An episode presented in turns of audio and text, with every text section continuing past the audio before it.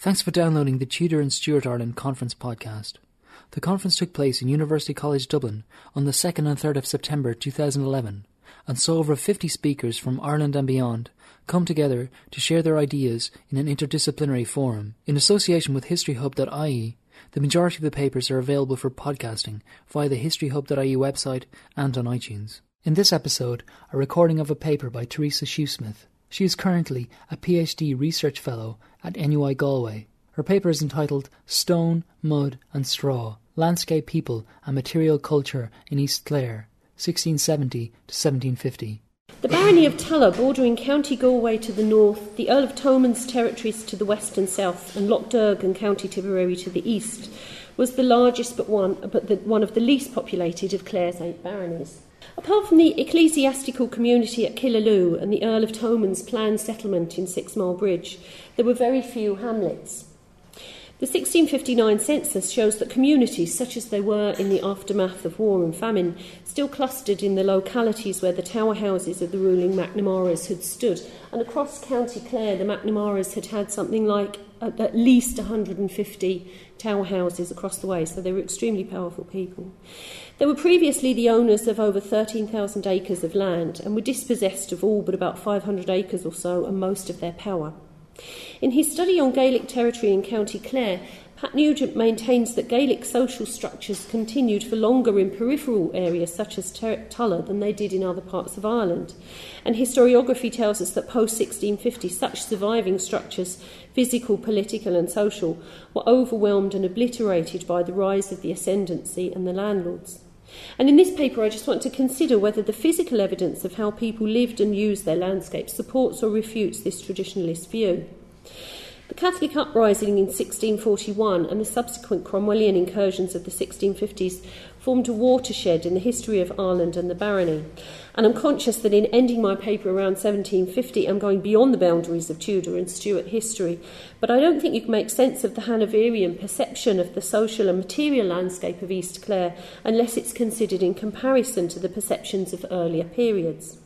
And in seeking to create an enlightened society, the ascendancy class in Ireland were creating a society that was very much viewed in opposition to the society of Gaelic Ireland. And this would have been especially true in an area where Gaelic social structures lingered.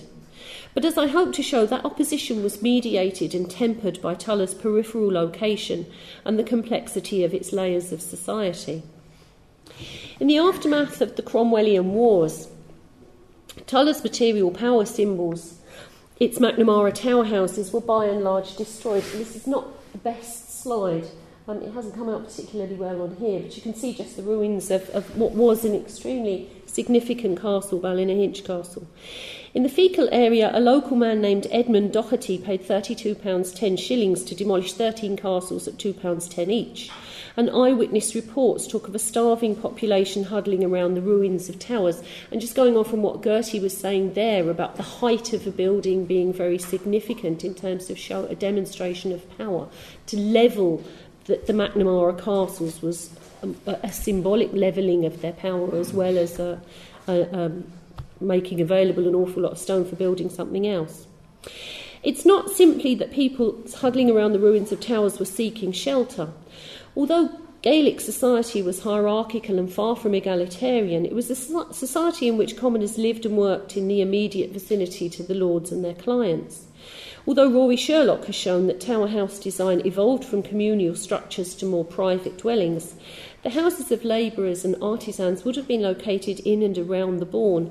Most people would have been in some degree related, and the tower house Tower House incorporated the Lord's dwelling along with the locus for social gathering, justice, the marketplace, and so on. So that with the destruction of the tower houses came the destruction of the material loci of all of these social structures. So that it wouldn't be an exaggeration to say that society, as the people of, of Tulla had known it, was destroyed as well. Their homes were pretty much in ruins, their leaders dispossessed and disempowered, and they themselves had been decimated by famine and, in many cases, transportation to the West Indies, if not by outright massacre, because one account tells of a Cromwellian massacre in Tulla village itself. Society then had to be rebuilt from the ground up, as it were. So, who was rebuilding it, and what was informing their decisions about what to build and how? One significant factor in Tulla's history in this period is that the majority of the transplantees who came into the barony post 1660 were Irish Catholics who were dispossessed from their own lands in Tipperary, Limerick, and Cork, with a few from Galway, Waterford, and Kerry. They were a mixture. There were large landowners such as Donogh O'Callaghan of Cork, merchants such as the Lynches and Roaches from Galway, from Limerick City, old Norman families such as the Butlers and Fitzgerald, and the Galway Burkes. It's likely, as many of them came from districts closer to the centres of power, that they were much more anglicised than the semi Gaelic McNamaras. According to travellers and observers during the pre Cromwellian period, Irish landowners lived in what appeared to be poor, relatively poor and humble dwellings, larger perhaps, but very little different to the single story thatched dwellings of their kinsmen and labourers. In his survey of the houses of County Clare, Hugh Weir states that Cahahurley House near Bodyke was originally a thatched longhouse. And although Gaelic tables were amply spread with a wide variety of food and drink, their homes appear to have been very simply furnished. Tower houses, of which Tulla was particularly well endowed, were designed for territorial strength, not for elegance of architecture.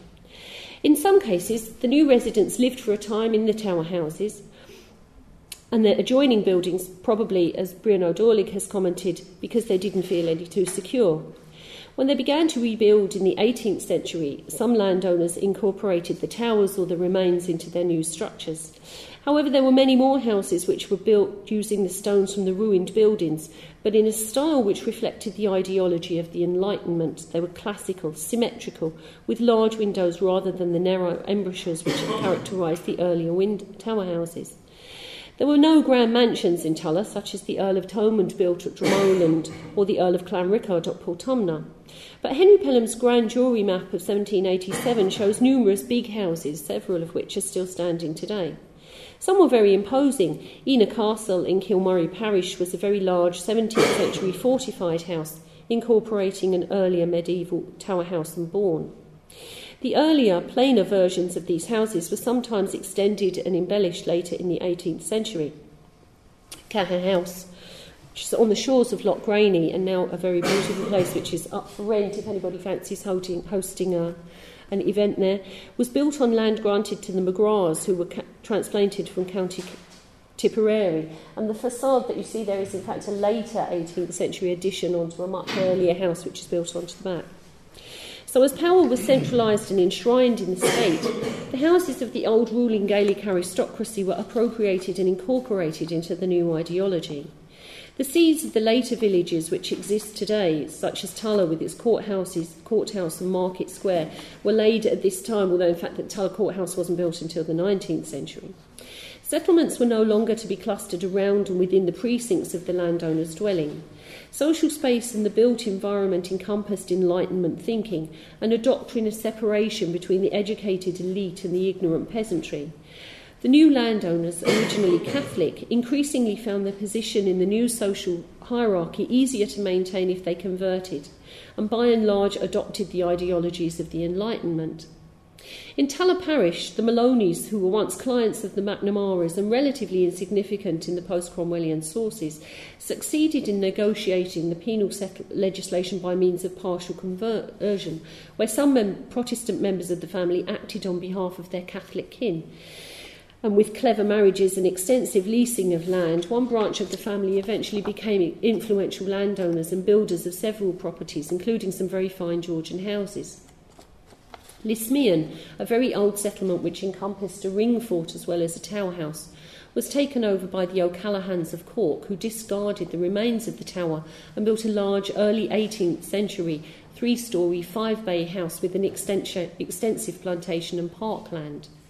The parkland and its plantation of trees was significant because it emphasised the separation of those in power, be they landowners or holders of extensive leases and their tenants, and in the case of this particular house, Caha House, on the, the lands on the southern shore of Lough Graney included the arable heartland of the Lechort McNamaras.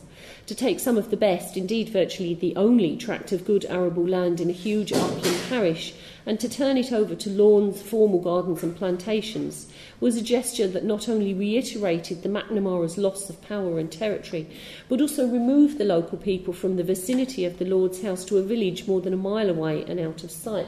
And in fact, the drive to the house is extremely impressive down through a very beautiful planted wood. This taming of the once Gaelic landscape is, according to William Smyth, part of the Anglicisation process, which utilised and removed the wild, untamed great forests of the area and replaced them with carefully designed, artfully planned parks and gardens. Implicit in the taming of the Irish landscape was the notion of taming the Irish wild underclass.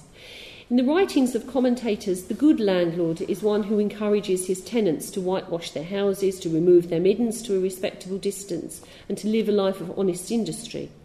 The strongest criticisms are reserved for absentee landlords, those who fail to care properly for their plantations, and middlemen who exploit land and people for their own profit and equally reviled are the remnants of Gaelic nobility, the squirearchy who live in old style thatched long houses, drinking, hunting, and spending lavishly on hospitality in the manner of their ancestors. So, what of the working people? James Stephens, an English Jacobite who kept a diary of his travels with the army of James II in 1690, describes the bishopric of Killaloe as the meanest I ever saw dignified with that name, with very few houses which have anything tolerable. Of the cottages in which his men were quartered, he says they're very poor cabins that only served barely to cover them from the weather. Thomas Moland's survey for the Earl of Thomond in 1703 distinguishes between farmhouses, good houses, and cabins. In Cloon Fadder, near Killaloe, he finds a good stone slated house, one story high, with stable, barn, and other houses. The shacks of mud and straw that horrified post war travellers were probably dwellings erected as emergency housing for people who had been dispossessed and didn't know where they were eventually going to settle. And observers may also have been confusing temporary summer housing with permanent structures. In a post war period of flux and uncertainty, we can't rely on eyewitness accounts to tell us how ordinary people lived for the rest of the time. What is clear is that the written accounts of working people's homes and lives reflect the ideologies and biases of their writers, and so they serve to polarise the, new, the enlightened New English, the new landlords and their unenlightened tenants. It's quite difficult to find evidence of people's lives from the people themselves. Those who survived war, famine, and transportation rebuilt and carried on farming or working their trades, mostly leaving no written record. And a comprehensive survey of surviving vernacular houses has yet to be done, although some work has been done in this field in West Clare. But East Clare does have an abundance of folk tradition, which gives us hints of a rich cultural life rooted in the physical landscape, which existed in tandem with and opposite, often in opposition to, the state and the powerful. And although these stories were collected in the 20th century, many talk of years that were very long past and probably back to penal times. The most obvious physical symbol is perhaps the Mass Rock and the Holy Well, where people gathered to observe their own religious practices, often running risks to do so. There are also stories that tell of people placing earth to their farms and gardens in the coffins of family members who were going to be buried away from their own townland during periods where burials were prohibited except in the burial grounds of the established church. These stories describe a relationship between people and landscape that's akin to the relationship that existed amongst other indigenous cultures, such as the Western Apache, for example, of whom anthropologist Keith Basso says that a sense of place and the process of placemaking is a way of constructing social traditions and, in the process, personal and social identities. What, make, what people make of their places is closely connected to what they make of themselves as members of society. These social identities, embedded in the use of mass rocks and the soil of one's home place and belief in the power of holy wells, were reinforced by beliefs and practices that existed outside of the established church and state. As part of the ideology of profitability and improvement, there were various attempts to industrialise the rural areas of Tulla by encouraging linen manufacture and exploiting the remaining woodland for charcoal to process the deposits of iron, which could be mined in several parts of the barony. Transport links were good with the Shannon close at hand, so for a time iron smelting was a profitable concern, most notably for Richard Boyle, Earl of Cork, who had been granted extensive lands in the barony. And you can see there, there's a, a picture of Ballyhickey mine, which is just down the road there. Again, not a particularly good slide. It, was, it wasn't a very great, very good day when we were there. Again, this industrialisation of a rural landscape has a deeper meaning. William Smyth talks about the use of fire, iron, timber, wind, and muscle power in the transformation of Ireland's material culture and landscape. A central theme here is the radical transformation of Ireland's physical and biotic environments via ploughshares and spades, axes and swords, consequent on colonisation and the imposition of a new economic system that we now recognise as early capitalism in form.